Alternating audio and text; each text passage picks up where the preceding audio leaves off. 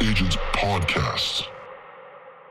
Today's podcast is brought to you by Power ISA, the industry experts in real estate ISAs.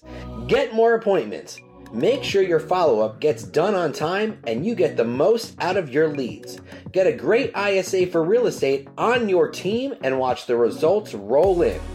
Power ISA has served over 1,200 agents in the US and Canada since 2015, and it's the one stop shop for everything you need to get a great inside sales agent on your team. Whether it's setting appointments with your internet leads or making outbound prospecting calls to help you get more listings, Power ISA can get it done for you.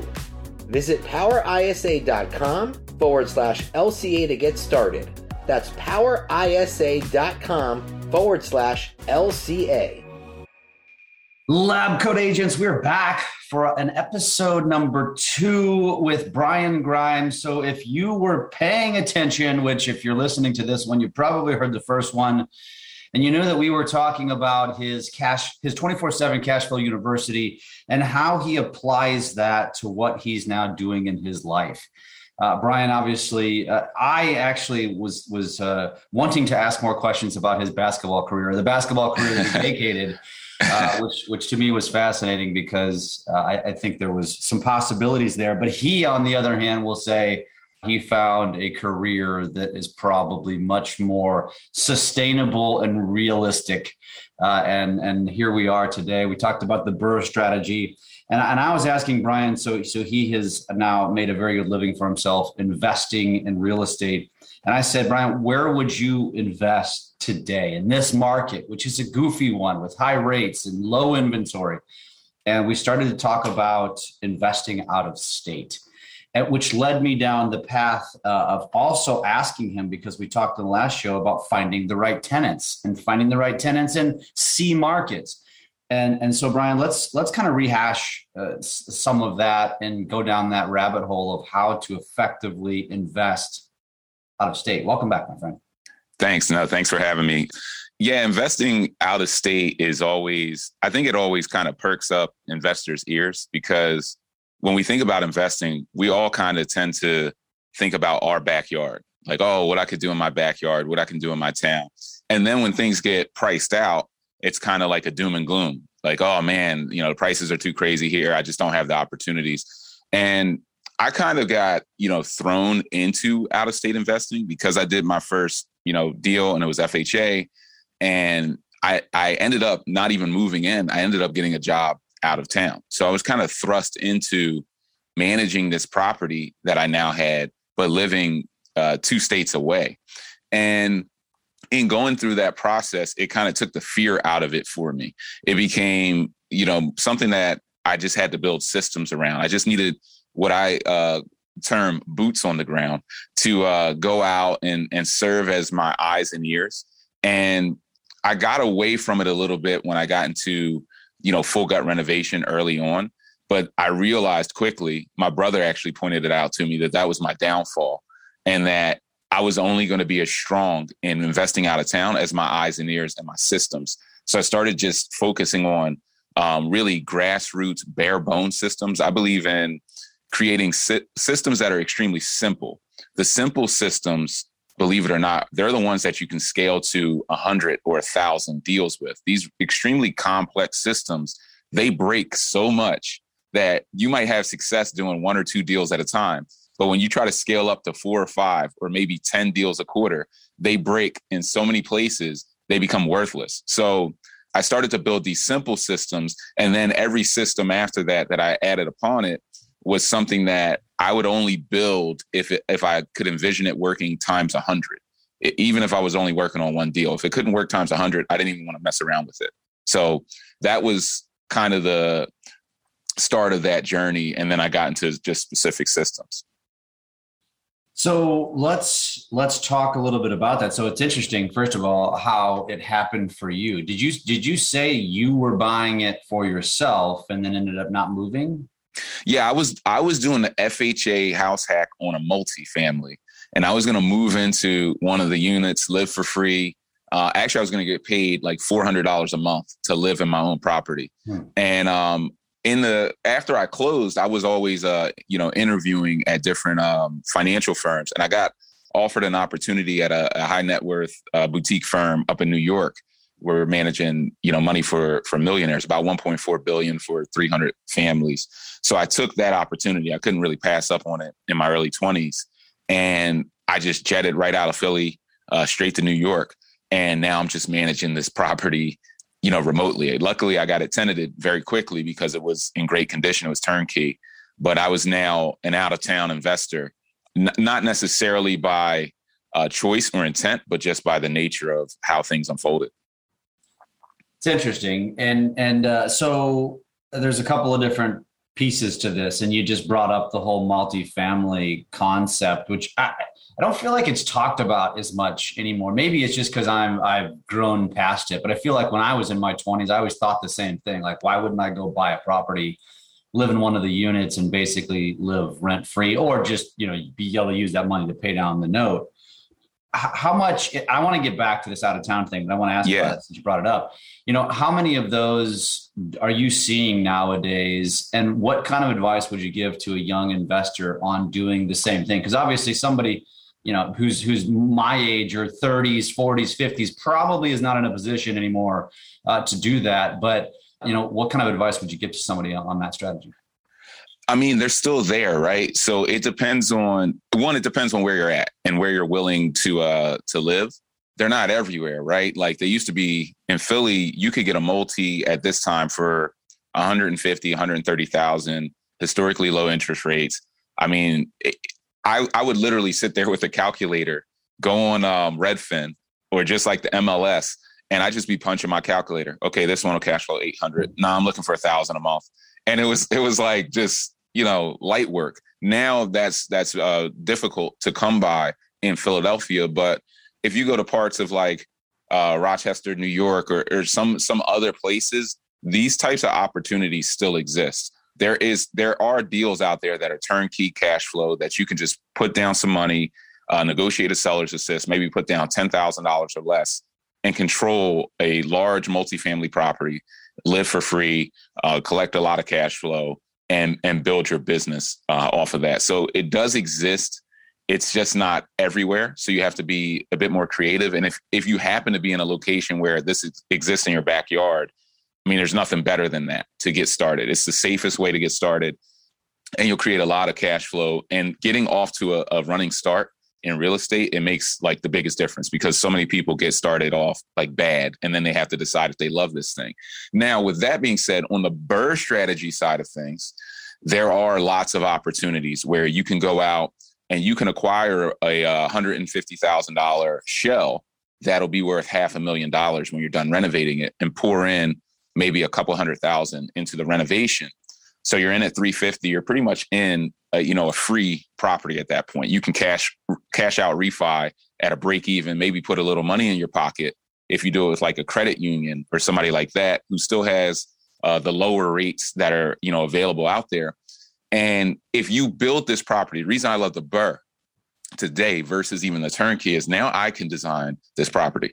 Now I can what I call densify this property. I can add density to this this uh, building, so I can go into it and take these large units and large living rooms and dining rooms, and I can dissect this property and break it up into more bedrooms because you get paid for beds you don't get paid for baths. You don't get paid for living rooms. You don't get paid for monster kitchens. That's for flippers. If you're flipping, you get paid for that stuff. If you're buying and holding, you get paid by the bed, essentially. So you want to add density to these properties in the form of bedrooms. And when you do that, you can create more cash flow and then have this same scenario where uh, you can live in your property and have extreme, you know, cash flow coming in on a, you know, half a million dollar asset. Go do that, you know, a couple times uh, maybe once a year for four years, and you're you're a you know multimillionaire essentially.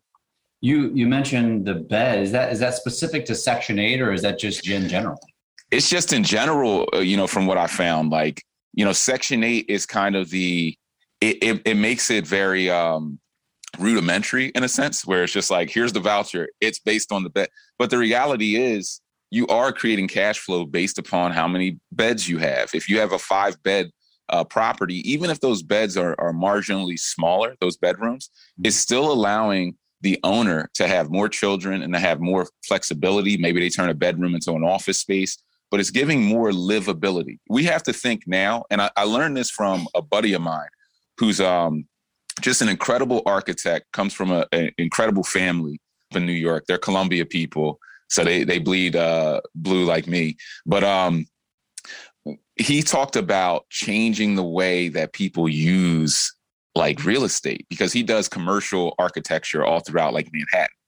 And he redesigns office spaces for today's users. Like the way that people use the office today, like a, a startup or a tech company, is way different than people used offices 80 years ago. But most of the developers and architects are still designing uh, these these office spaces the same way. So it it became about when when I talked to him about this, we started talking about redesigning residential and how are people using these properties? Are they really eating in the dining room? Do they really hang out in the living room that much? Or are people more concerned with their personal bedroom space? How large is that? How functionable is it? Do they have their own bathroom, their own privacy? So you start to get into usability. And when you get into usability, you can create a different density to that pro- property that will increase the cash flow. And um, you'll be surprised that people are very comfortable living in ways that you didn't anticipate. They didn't care about that big living room. They didn't care about that dining room. So you get more money by adding more bedrooms uh, and increasing the density of the property. Fascinating, and I want to go back to the uh, the shell conversation, which you talked about a little bit last last time. But let's go back to the out of state because those who who might be listening wanting wanting to know more about that because there's there's probably people listening and there's people out there, investors out there that say, you know, my market there is no opportunity in my market. And there probably yeah. are many markets that are just like that. And you're saying, and you mentioned this on the last show, like there's a lot of opportunity uh, in other markets. And so, you know, you just kind of identified how you did it, but that's not going to be the case for most. Most are just going to say, listen, I've got cash. I want to invest it. I want to, I want to invest in real estate. Yeah. I live in Philadelphia and I want to invest in Indianapolis, Indiana or St. Louis, Missouri what is my strategy for doing so? And I assume it starts with real estate agent, a local real estate agent, and getting contractors and all that sort of thing. But you tell me, what is that strategy? What does it look like? Yeah. So what it looks like, you need you need a few key components. There there are four main components. So one, you the first component you should concern yourself with is eyes and ears. Um, your eyes and ears. How you can think about it, like do the first question you ask is, do I know anybody who lives here? Where I want to invest. Um, did you go to college with anybody, high school with anybody, a- anybody at all? Somebody's got a cousin, somebody who's home might be driving Uber, maybe didn't finish college, maybe they're not really doing much. They're not on a mission, right? They're working, they're getting by, but they don't have like something that they're super passionate about or tied to. And you want to reach out to that person. If they don't have a smartphone, get one in their hand. Send them an, an old iPhone. Get a new one and you're going to start to utilize them and leverage them to go out and serve as your eyes and ears. It's very important to use them even over a realtor, even over a contractor. A lot of people say, "Whoa, oh, I, I got a GC. They look at the properties for me." They're compromised. The uh, the realtor that looks at the properties for you, they're also compromised, right? Because they have these different financial incentives outside of just what you pay them they have financial incentives. The GC is looking at what they can make money on. Even if they're sending you videos, they're going to send you videos that make them look good, right? They're not going to show you, oh, my guy did a hack job on the bathroom. They're going to breeze right by, they're going to walk right by it and not show you any videos of that. You need this third party, eyes and ears, who's uncompromised, who only works for you, who only marches to the beat of your drum and you're going to use them to inspect properties to just vi- visually be there physically they need to tell you uh, things that you, I mean, can't necessarily see as well. So there are things you can see in a video, and then there are things with real estate you can feel. Like the floor is kind of leaning like this, or this is going on here. You can't really see it. You have to train them to be able to tell you what they feel and what they see. So it's almost like you're there. And when you're in a construction uh, project as well, fast forwarding a bit, saying you went out and used them to see a property, you acquired it through the realtor, which would be the next uh, person. Um, you'd have all these relationships, and then you start the construction piece. You're going to have them doing round robins. So they're going to show up this week. Monday, Wednesday, Friday. Next week, Tuesday, Thursday, Friday. Next week, Saturday, Wednesday, Thursday. So you're running them in and you're creating this environment where the GC and the contractors, if you're just managing the subs as well, they have no idea when that cameraman is going to show up, but they know that person is the physical representation of you. You're behind that camera. So it creates an intensity where you can control the environment even if you're not there. And most people do not have this person, by the way. Most people don't have this system. This guy who's your eyes and ears is probably working for beer money. $35 a visit. They're going to run in and out of house in 10, 15 minutes. But that 10, 15 minutes and that $35 a, a visit is going to save you 30K. It's going to save you 40K on the contractor running off and doing hack jobs and overspending and not showing up today and doing all these things that go on and people get burned by.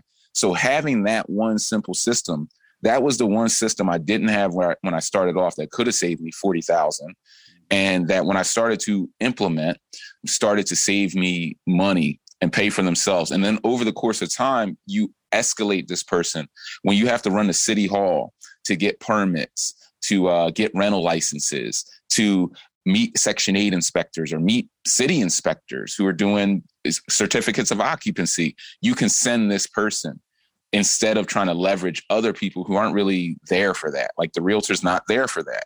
So you you have to get this person first. You'll need the realtor.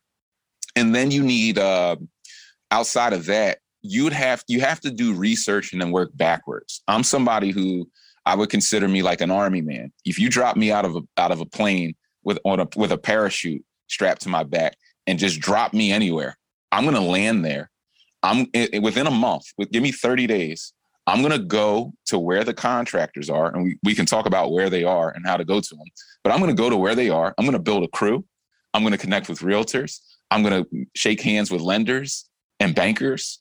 I'm going to I'm going to talk to hard money lenders and I'm going to I'm going to build eyes and ears relationships within that 30 days. And then I'm out and I have a system set up that I can start pumping money into if I have, you know, if you're sitting there with cash, you have now a system that you can start pumping money into and starting to produce deals. You might have to sift through a few contractors and sift through a few people to get your organic growth, but it will connect and you can do it safely with the right systems in place.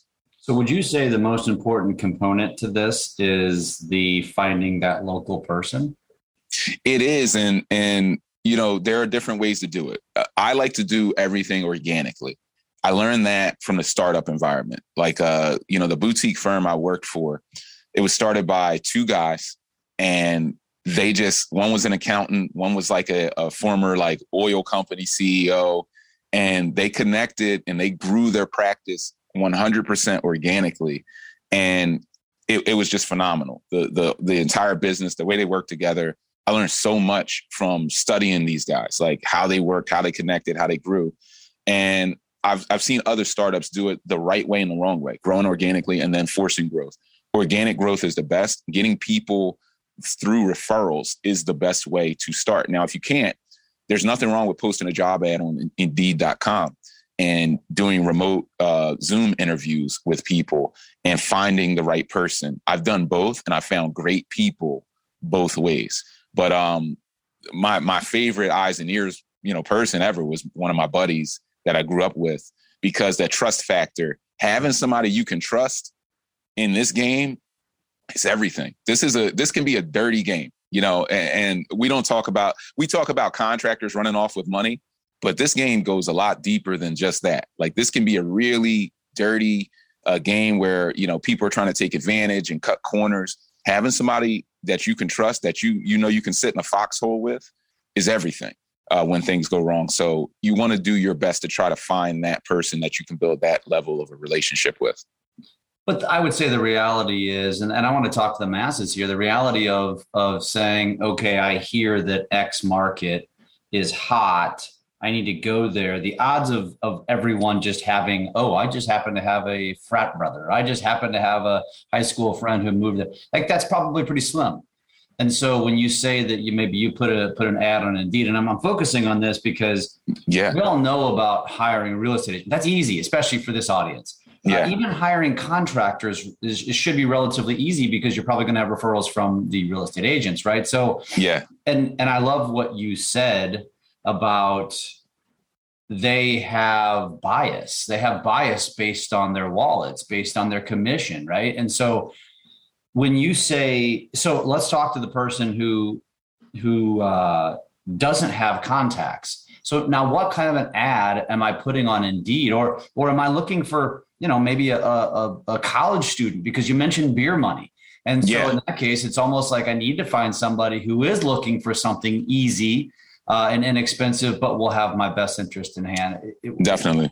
No, it's a, it's a great question. I mean, you're looking for somebody, you're looking for somebody who can leverage technology first and foremost. So a lot of your contractors, the reason why you don't want to try to use them for this is con- I found contractors to be like artists, like really good artists, right? Like they're they're great uh, at what they do, but that just because you're great at one thing doesn't make you like multifaceted and, and great at several things. A lot of contractors aren't good with technology for whatever reason I've found in my experience. There are certainly going to be, you know, I have guys who are contractors who like program all of my cameras and, you know, do all the IT stuff, but they're rare. They're extremely rare. So you're going to be posting a job ad for like a, a junior entry level property inspector. You want somebody who's interested in real estate. Uh, they're going to you know, run around, inspect properties. We'll do all the training. It's going to be like everything when you're hiring today. I want everybody understanding that you're a business. You're not an investor. You're a business. In fact, you're a startup. And the sooner you realize that and start to talk like that and market yourself as a startup, the, the quicker you will attract the right talent in the form of contractors, in the form of eyes and ears, in the form of realtors, lenders, everyone uh, the sooner you will start to attract these different opportunities and people necessary to facilitate startup like growth. And that's really what you're looking to do. So you're a startup, you're a real estate startup. We're looking for an entry level property inspector, must be good with technology, must be good with uh, apps and, and um, social media. And you're going to get somebody younger who's really good with with tech and smartphones and who can get on and, and send you these things and upload to Vimeo and, and do all these different uh, things necessary to get you the best information the fastest. And you can plug them right into today's apps and software and, and hit the ball out of the park. So that that's absolutely what you're trying to do. I love that. And, you know, it reminded me too when you were on the first episode where you were talking about doing these pop buys with tenants, you know, and yeah. just randomly showing up. You know, when you're vetting a tenant, if you didn't listen to the first episode with Brian, you should go check it out uh, because that was also excellent ideas on what we tend to to overlook when it comes to tenants and where I think many of us, myself included, have failed uh, when it comes to to, to investing and, and, renting because we vet improperly. Uh, we vet based upon the way the industry or society has told us to vet, which is credit reports. When in, in actuality, we should be vetting uh, just them as human beings, and and that means you know little pop by type stuff, which is also what you're talking about right here, uh, with, with having those eyes and ears on the ground, the boots on the ground to vet and hold these contractors accountable. As in, somebody could show up at any moment's notice, so we better be on our best behavior. Yeah, like just showing up. That's that's where we lose, all of us, right? Whether you're out of town or in town is is less important, and and that's the a lot of people get um kind of scared off by out of town. They're like, wait, but I'm not there. But are you really there anyway? If you're working a nine to five, are you really there? If you're going by on Saturdays, are you really there? Yeah. I can get on a plane and get anywhere on a Saturday, anywhere in the country, anywhere in the world. Really? Are you really there? You're not there. You need to be there three to four days a week, round robin. You need to be boots on the ground in somebody's face with with uh if you're not physically, then you need somebody else there physically mm-hmm. because that's that's the type of game this is. That's what these these uh workers will respond to, right? That's what that's what construction guys respond to. If you go on any commercial site, there's going to be a superintendent that shows up with a clipboard several times and people are going to be nervous. That's what they're used to. So when they get on your job site, some of these guys are coming from the commercial space to work at your residential. And when they see that nobody's here, when the parents are away, the yeah. kids are going to play. Yeah. You know, it, it really is like that. So you have to have this whether it's in your backyard or not, you need these systems in order to scale. Even if you can go and get to one property, can you get to 20? Yeah. Can you get to 30? Yeah. If you can't, then you better have two inspectors that can each get to 15 or three that can each get to 10. If you're going to be doing 30 deals at once, Is there you're never going to get there. Is there a certain cadence for how often? So, like what you're saying is, even if it's, you're doing this locally, you're probably going to need these these inspectors, You need leverage. right? But what's the cadence on how often you pop by and inspect? I would, you know, I, I think it changes. I mean, it's, it's based upon your team leader, whoever's managing. Like every every construction crew has a leader, just like every basketball or football or hockey or soccer team has a captain. Why do they have captains? Because even the coach can't oversee everybody. Mhm. The coach can coach X's and O's. You need somebody to coach attitude. So your team leader coaches attitude, and whoever that team leader is um, that is coaching the attitude of the team it depends on your trust level of them. Some of these team leaders are so, you know, tough on their guys. They'll fire guys and then tell you about it. And it's like, well, I don't necessarily need to keep that close of an eye. I'll show up two, three times, round robin it, and keep an eye on things. And sometimes doing that actually helps your team leader to see more because they're physically on site and they get pulled away.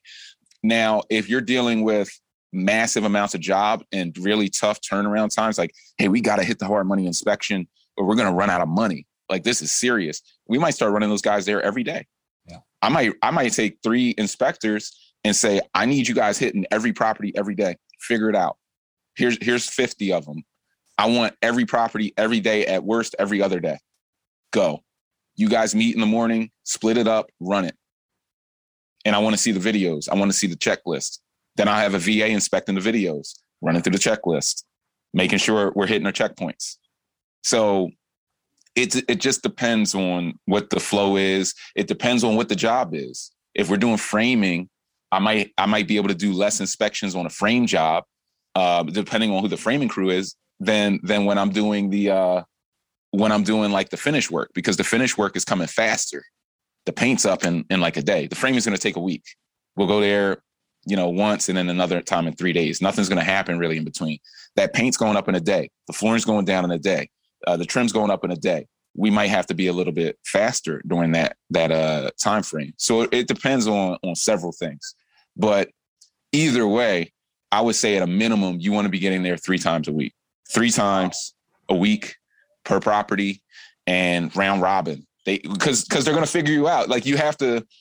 Yeah. This is this is more of a checkers game than chess. So you don't have to be too fancy. But if you keep going Like Monday. Wednesday, Friday, Yeah. Then on Tuesday and Thursday, guys ain't showing up. They're showing up late. You know, things are going to start happening. So you have to, you have, your job is to put out fires all day and keep everybody on their toes. You're, you're, you're controlling the environment. You're creating the environment. It doesn't have to be a hectic environment, but it has to be a tight ship. We run a real tight ship here. If you don't like it, go to the other guy. He doesn't care. He doesn't show up. And you can burn him and rip him, but you can't rip me.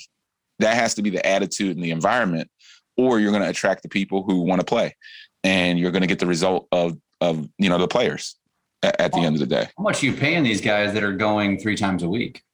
That, that's going Um, to cut into your cash flow. It's going to cut into your profits. I mean, well, Yeah, that's what you think, right? Until you get burned for thirty thousand dollars by not doing it. So these guys don't cost you thirty thousand a deal. You know, they might cost you, like I said, thirty five dollars per visit. They could cost you fifty dollars per visit. That's one hundred and fifty dollars a week for three three times a week. That's six hundred dollars a month.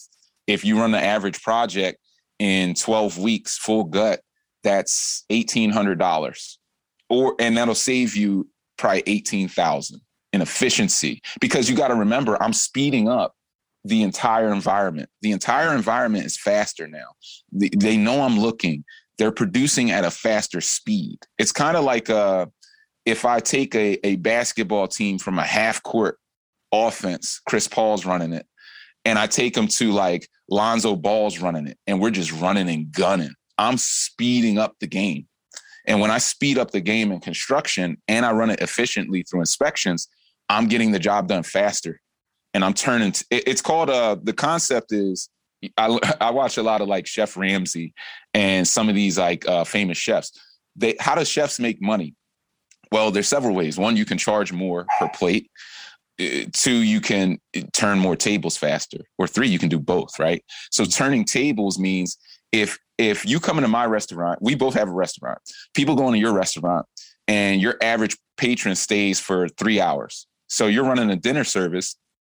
You can run that dinner maybe uh, twice. So you're getting them in 6 p.m. to midnight. You're running two tables. You're only flipping two, so you're getting paid twice. I'm flipping tables. I get the average patron in, and the food's coming out faster. They're in and out in a half hour. I'm flipping the tables four times in the same night. I'm getting paid four times. You're getting paid twice. I'm making more money than you. You know, so it's it, it becomes like flipping tables. How can I control the speed? And is that worth eighteen hundred dollars? You bet. You bet. Because I've done this over the course of hundreds of deals, and I've seen it. And the uh, th- this is the uh, they'll say like a, a penny wise, pound foolish type of uh, illusion or um, paradox, right? So you think you're being penny wise uh, by not taking on these expenses, but it becomes pound foolish because you can't see the losses. People, and I, I've learned this about real estate. We can't see, we can't see the real money. We we really can't. We think, oh, the money is here, the money's on the flip, the money's on the cash out. No, when when you get a warehouse, I you know I, I was arguing about this with my partner at the time. Oh, we need to get a warehouse. Oh no, it's too much money, and this the how much did the warehouse cost us? I got a half million dollar warehouse. It cost me three grand a month. Three grand a month.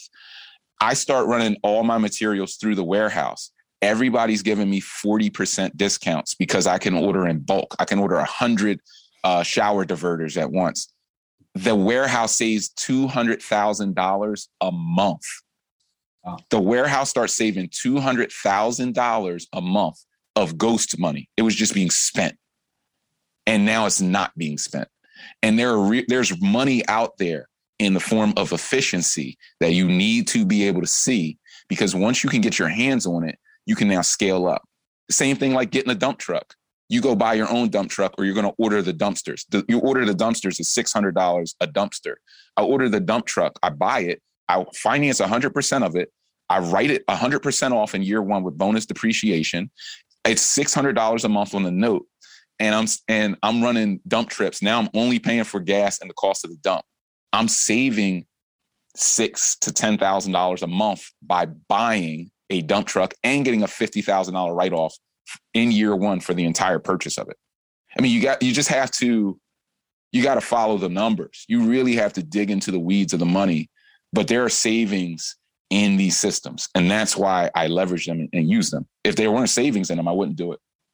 It's a it's it's fascinating. I mean, your mindset is clearly unique. Uh, I think from most investors, and I think this is why they need to hear it. And and before we wrap up, uh, I, I, do want you to talk more about you know what you do with twenty four seven Cashflow University. But before we get there, I, I want to now talk real quickly about okay now how do you find the properties so you know it's, it's interesting because we've really focused on the processes which is really you, you know it's your mo uh, but focusing on on you know, what a lot of investors don't think about, which is having those boots on the ground.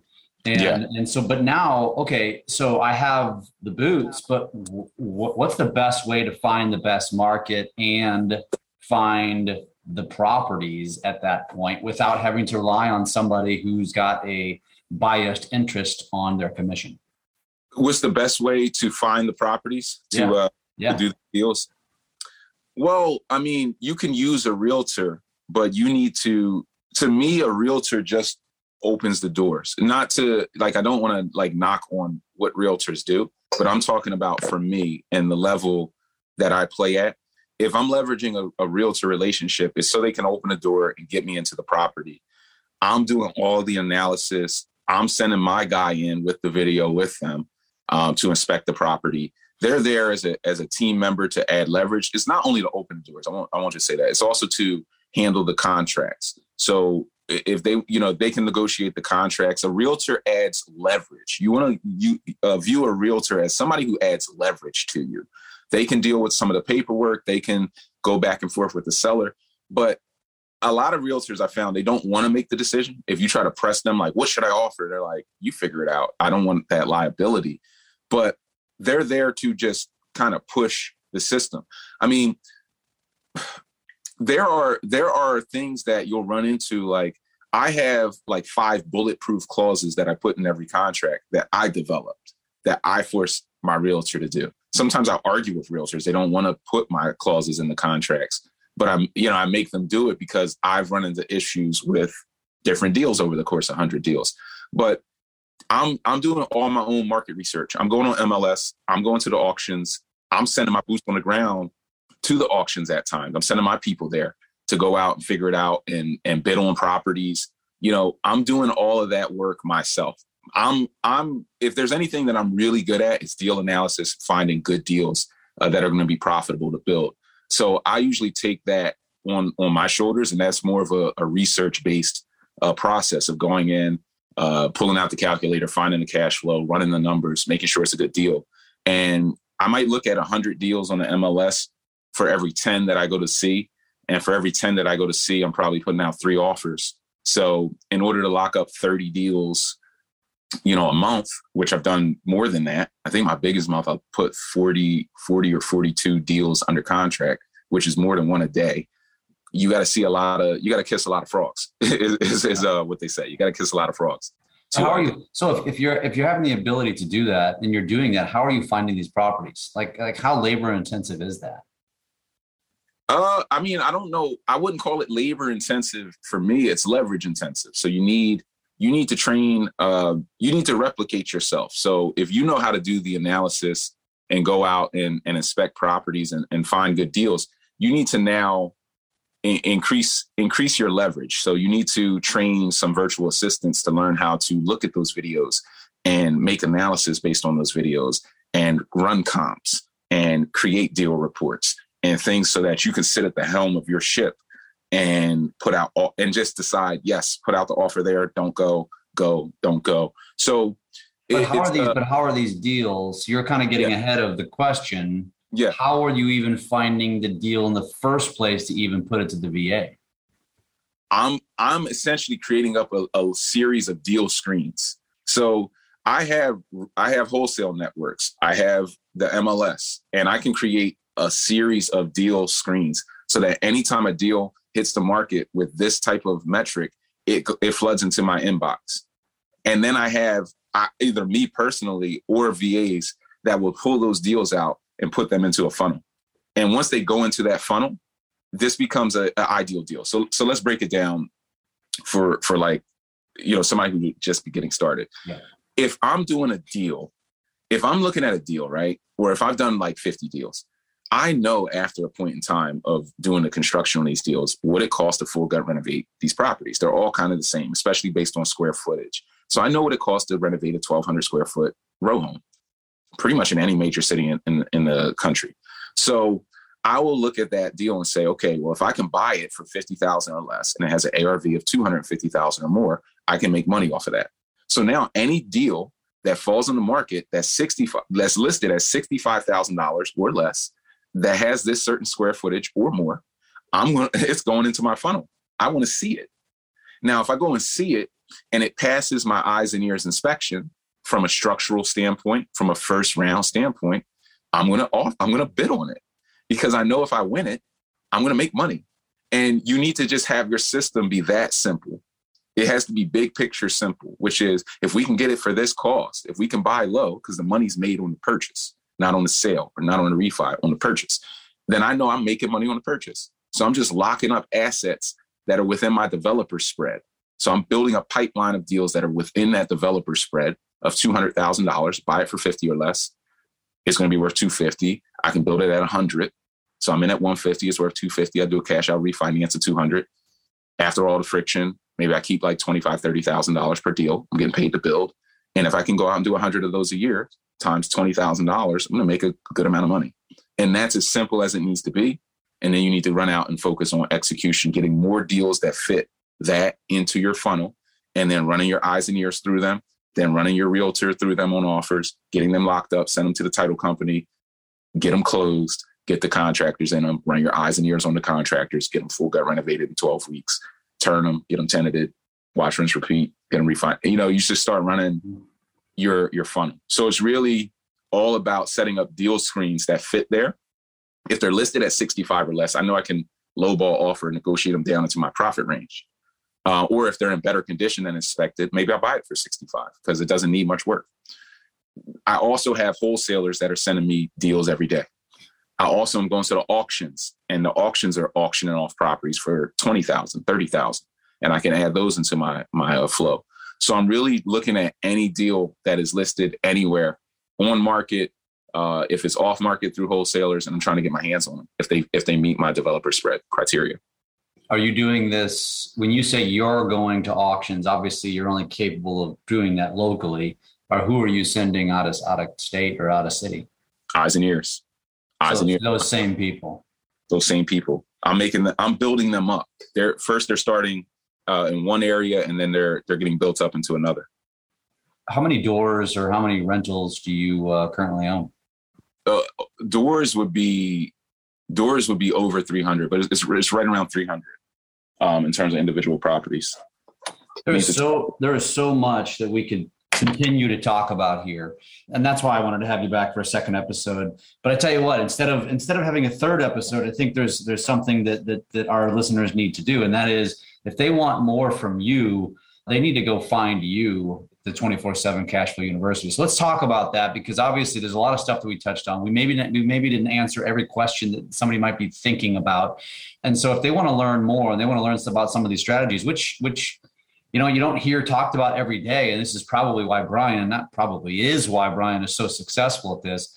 You know, tell us about that university. What does that entail? And if somebody wanted to get involved and and and, and learn directly from you.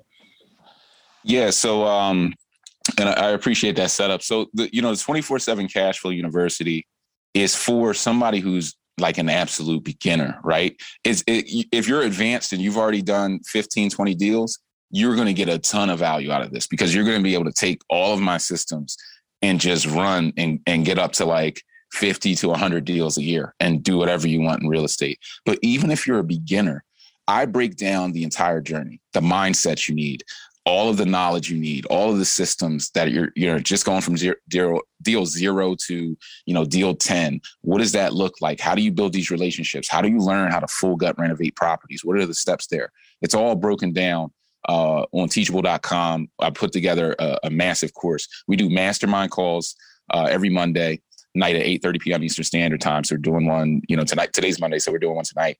And um, you know, we break down a variety of different topics like how to put your properties in a trust and and what does that do for you so we just break down advanced topics uh, kind of nonstop and those get uploaded into the course you get access to me it's more of a i call it more of a mentorship program than a course because I like to spend time. I don't take on everybody.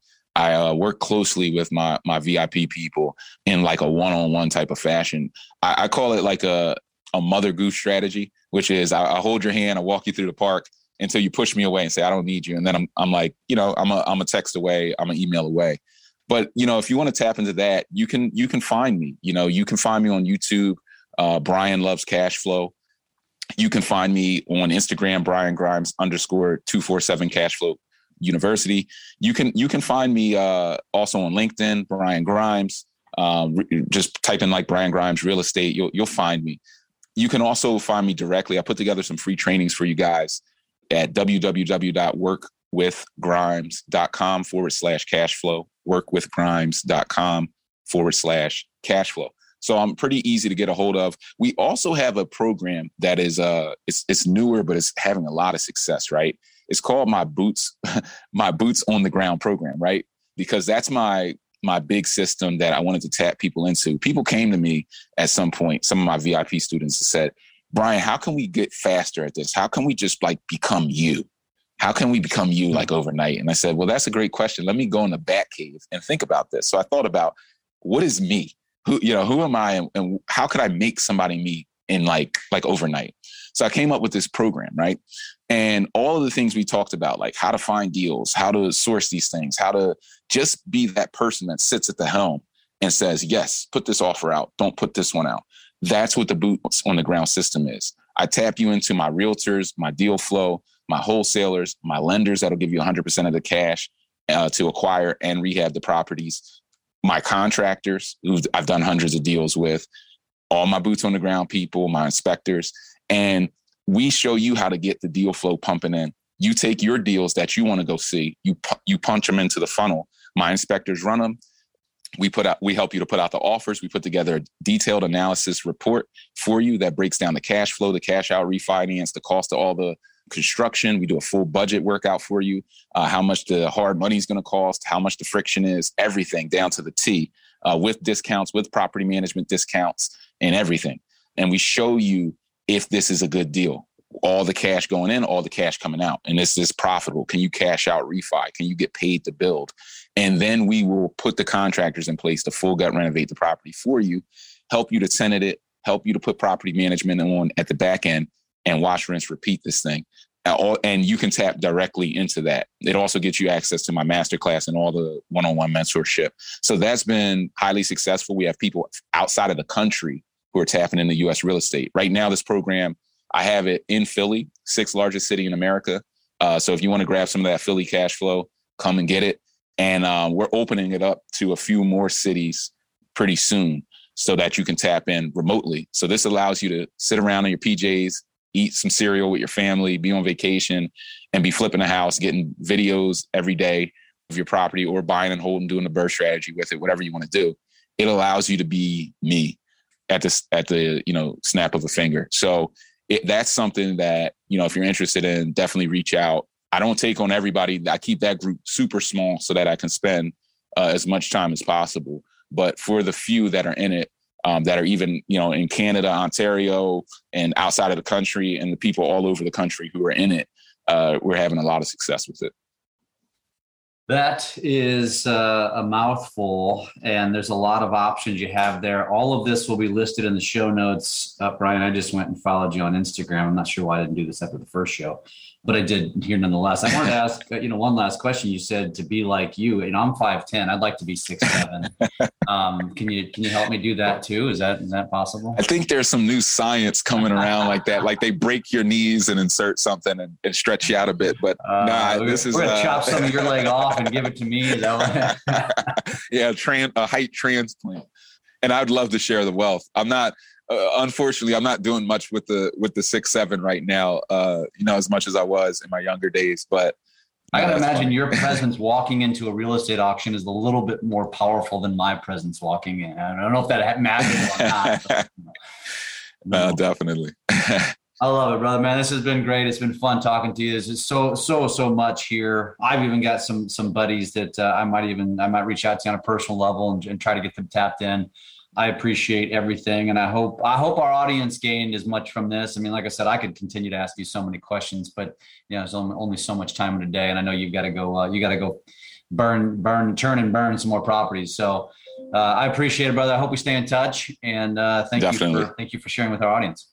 Thanks so much for having me. Really appreciate it, and uh, definitely we'll stay in touch and stay connected over the years for sure. Definitely. Today's episode is brought to you by ZBuyer, and ZBuyer offers an unparalleled home buyer and seller lead generation service. It's made by realtors for realtors, which is kind of the cool thing. Since 2003, ZBuyer has been continually perfecting state of the art lead generation pathways. In fact, I've been using them since 2009. And ZBuyer brings motivated home buyers and sellers to you virtually. Visit zbuyer.com forward slash LCA to see how ZBuyer can help you close more deals in 2022.